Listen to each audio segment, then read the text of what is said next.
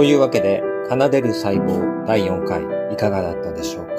なんか随分アメリカと日本でこう聞いてもらえている数がありまして、非常に嬉しいですね。今まで4回やって、実は第1回を1週間前ぐらいに公開したんですけど、アメリカの知り合いだけにお伝えした、アメリカの知り合いが聞いてくれるなとは思ってたんですけど、ちょっと日本からの聞いてくれる人の数も増え始めて、なんか、ひとまずね、いい感じでフィードバックもらえてて安心してます。聞いてくれてる皆さんありがとうございます。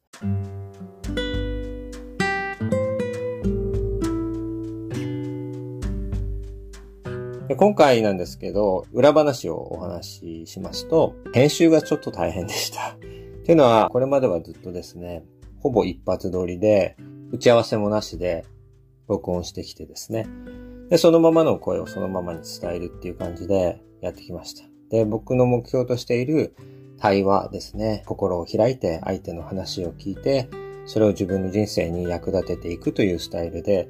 話をするというところになってるんですけど、それがうまくいってるなーっていう気持ちでやってきたんですけど、今回はですね、カルロスさんが非常に心を開いて盛り上がったっていうのがあって、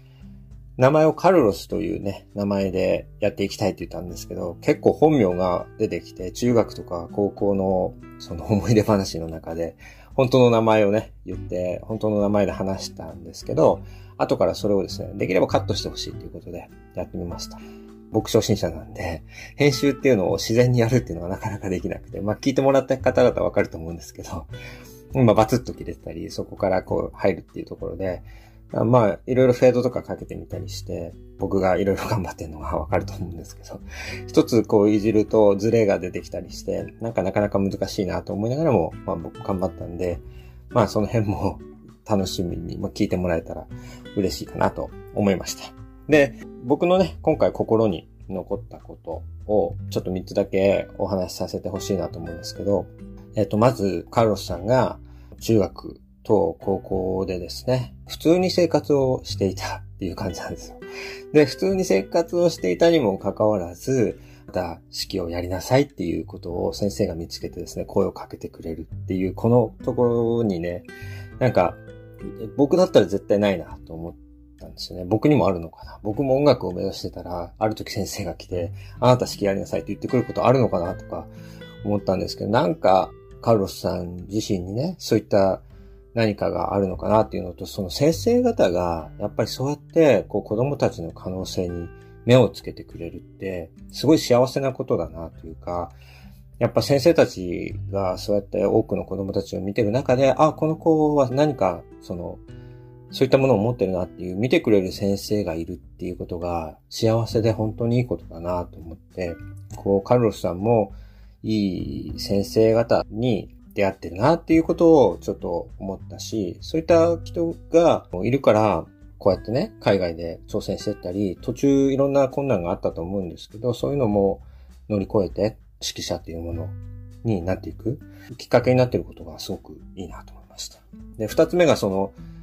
学の最初の式で関わってた、最初の頃の方に関わってた第一三章っていう合唱のテーマで、これは中学の時に関わってたりしたので、知ってるつもりだったんですが、意外と無意識だったなと思って、こう話を聞いて、やっぱりカルロスさんの話を聞くと、第一三章のテーマってそうだったんだ。もしかしてその人たちってこうなるのかなとかいろいろ思ってしまって、つい調べました。そしたらやっぱり、終戦のあたりが50歳ぐらいの作詞家なのかな、作曲家の方々で、やっぱり戦争というものを見て、そこからどうしても次の世代に、残したいっていう気持ちもあっただろうし、また自分の中の心の心に溜まったものをですね、何か消化させたいっていうような気持ちを込められて作られた曲なんじゃないかなっていうことがちょっと調べてみて分かりました。カルロスさん、東日本大震災の時もですね、復興コンサートですごい頑張って、そういった活動の原点になってるところにこの第一三章っていう曲とのつながりみたいな運命的なものがあるんじゃないかなってふと僕の中では感じたところがありました。そして、カルロスさんもう一個ですね、うちの科学教室の子供たちを連れてったコンサートがそうだったんですが、オペラのコンサートをやるときに、オペラ初心者でも楽しめるようにということで、そのプロジェクションとつなげたりして、その歌詞の意味とかをこうプロジェクターで載せてくれたりとか、あと分かりやすいように現地のその言葉で、現地っていうかアメリカで演奏するときは英語でみたいな感じで演奏してくださったり、そのパンフレットとかに分かりやすい言葉でこのオペラってこういうことなんだよとか、そういう風にして子供とかオペラ初心者の人にもオペラが楽しめるようにっていう舞台をね、用意してくれてるんですね。で、そういったその精神性にも、なんかこう音楽っていうものを特別な人たちのものじゃなくて、一般の人たちみんなが楽しめるようにこう噛み砕いて伝える優しさっていうのかな。僕はそのカルロスさんのスタイルというか精神性の中でそういうものがある人で、すごいそれが強調したというか、僕もその科学教室で、科学って別に特別な人のものじゃなくて、みんなが楽しんでいいものだと思うし、楽しめば楽しむほどその人生に明るい光というかいいものとして跳ね返ってくるものなので、こう勉強っていう感じじゃなくても本当楽しむ感じで、科学とか音楽って太陽とかね、太陽の光を浴びて水を浴びて、こう木が育っていくように、植物が育っていくように、僕らの体に自然に染み込んでっていいものだと思ってるし、そういうものであってほしいなっていう願いがあって、そういうところがカルロスさんと僕をつなげてくれてる根本にもしかしたらあるのかもしれないなっていうことを感じました。そういったものをこう思い出させるエピソードで、僕はすごい好きでした。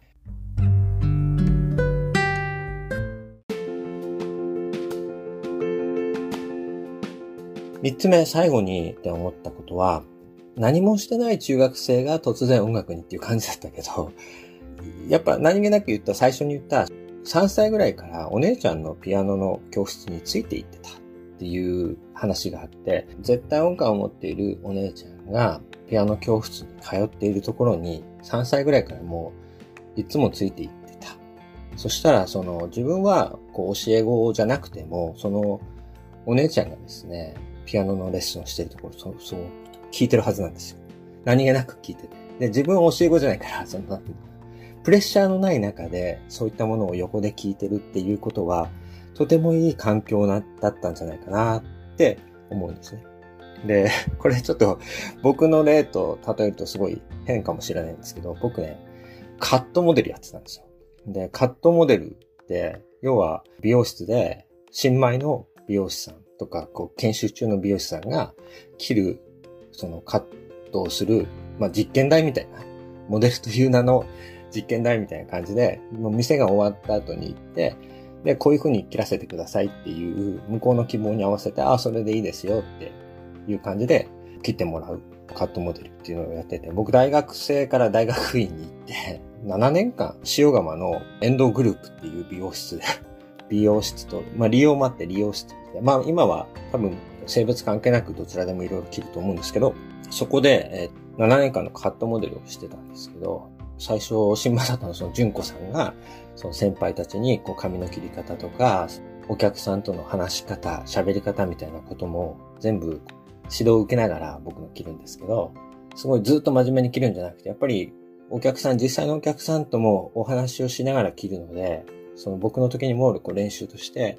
こういろんな話をしながら切ってくれるんですね。で、先輩たちも先輩たちで指導しながらも自分の話も入れながら、結構そこでいろんな人たちと話すことができて、僕はすごい楽しかったんですけど、その純子さんがすぐに数年で先輩になってるわけですよ。そうするとまた新しい新米の方が来て、その新米の方の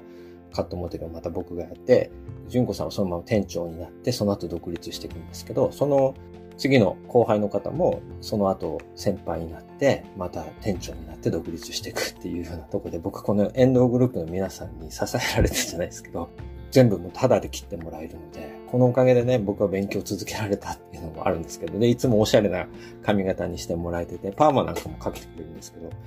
で、普通のカットモデルさんってどうも数年で、その後お客さんになっていくからということで、カットモデルじゃなくてお客さんになっていくとか、そういう風にしてカットモデル卒業していくんですけど、なんか僕はずっと学生をやってるから、博士課程っていう長い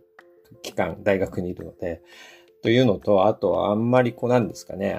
髪型に対する希望がなくて、向こうが、いや、こういう風に切りたいんですけどっていうのに全部受け入れてたからかもしれないんですけど、ずっとカットモデルを7年間もやらせてもらって、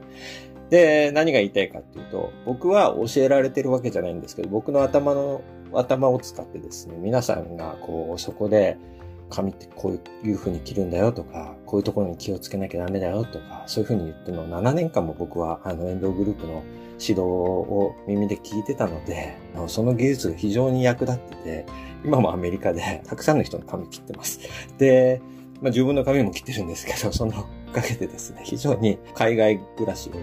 まあ、充実してできていて、非常にこの場をお借りして感謝したいなと思ってるんですけど、そのくらい自分が指導されてなくても、その周りで起きてることをこう見てることって、なんか吸収されるというか、非常に自分の身になるっていうことを僕は言いたくて、お姉ちゃんのピアノ教室に通って、ついていってただけのカルロスさんにも、かなり早い段階で早期教育というもので、その音とかピアノとかの音色とか、そういったものに敏感ないい教育がですね、されていたんじゃないかなっていうふうに感じたっていうのが3つ目です。ちょっとカットモデルの話は余談でしたけど、そんな感じで3つですね、カルロスさんの指揮者になるきっかけのお話の中からいろんなことを感じました。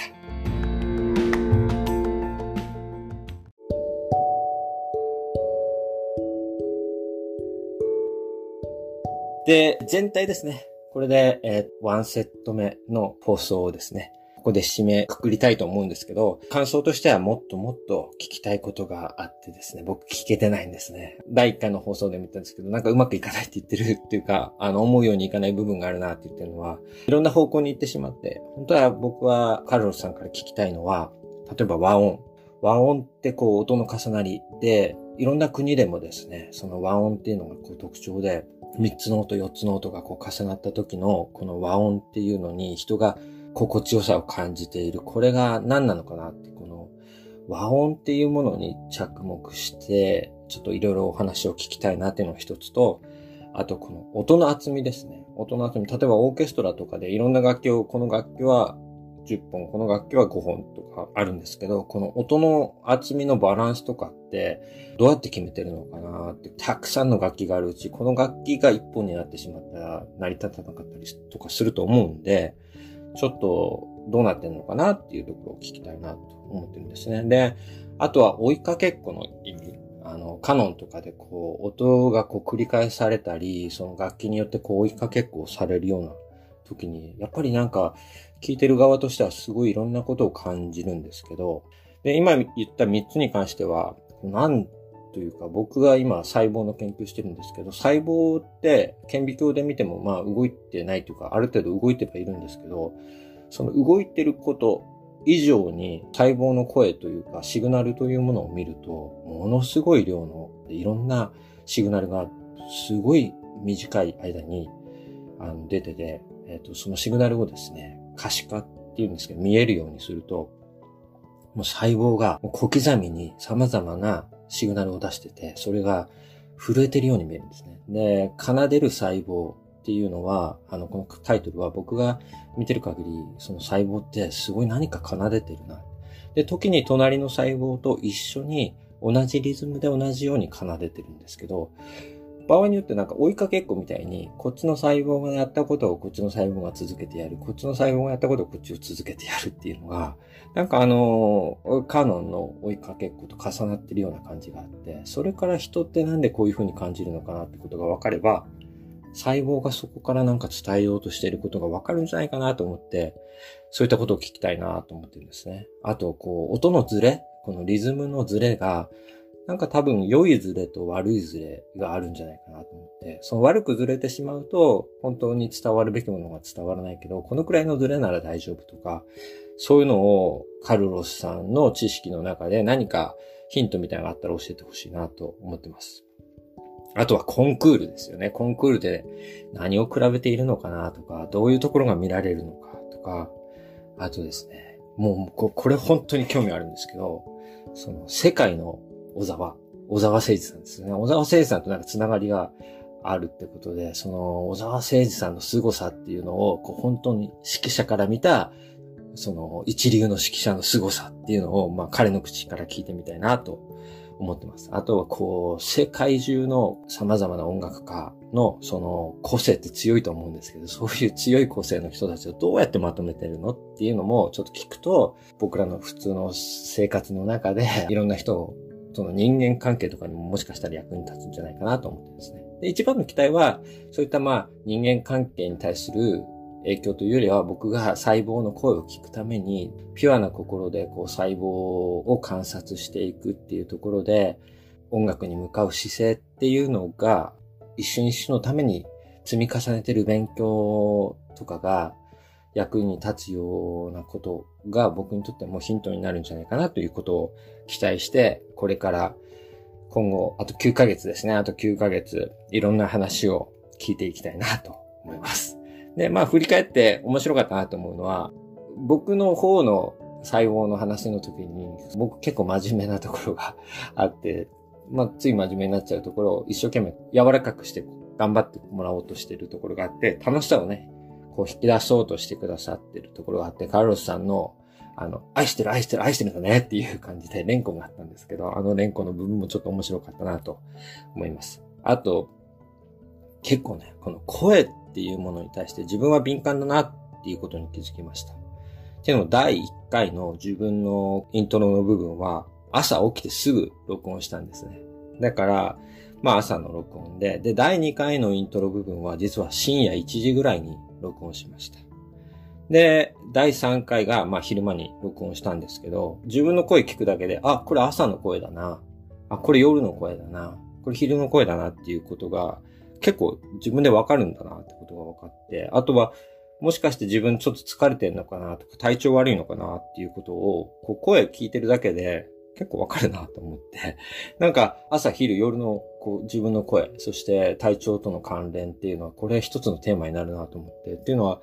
サーカディアンリズムっていうんですけど、生物がこう朝の体温とか、こう心拍、心臓の拍動数とかが朝昼夜でちょっと違かったりして、あと睡眠とかでそのサーカディアンリズムがちょっと変わったりもするんですけど、そのサーカディアンリズム、一日のこう朝昼夜でこう体調というか体の様々な機能がですね、ちょっとずつこう制御されているっていう、これがですね、老化とか病気にすごい関わってるっていうことがもうどんどん分かってきてまして、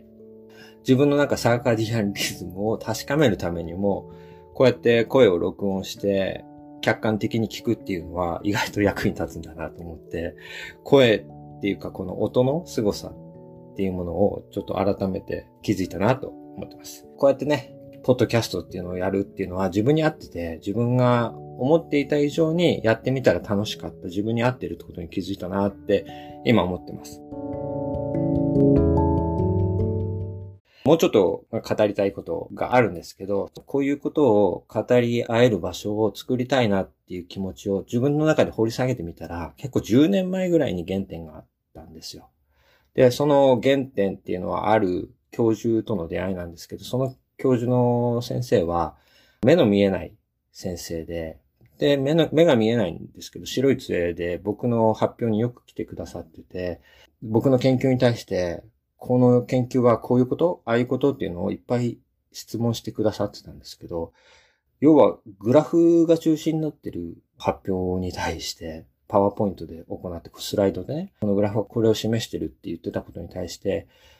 耳の情報だけで僕の研究を理解して、すごい鋭い質問をしてくれてた先生がいて、この先生に、このグラフをより伝えるためには、グラフをなんか音にして伝えれたらいいなっていうふうにずっと、まあ思ってたんですね。それがですね、なんかやっと自分の中でなんかわだかまりみたいになってたものが、このカルロスさんと出会って、こうやってポッドキャストっていうのをやるに従って、なんかやっぱり自分の研究とか細胞の声っていうものを音にして表現したいなと。グラフで見えてるだけじゃ伝わらないものが、細胞の実際の動きから細かく一つ一つの動きみたいなのを音に変えれたら、なんか新しい世界が見えてくるんじゃないかなと思って、すごいいいヒントをもらってます。はい。ということで、奏でる細胞の中で僕の、まあもうちょっと震える細胞の話とか、グラフにならない世界の話とかを、ここでカルロスさんにね、いろいろぶつけていければなと思ってます。はい、以上で第1回から第4回までのまとめ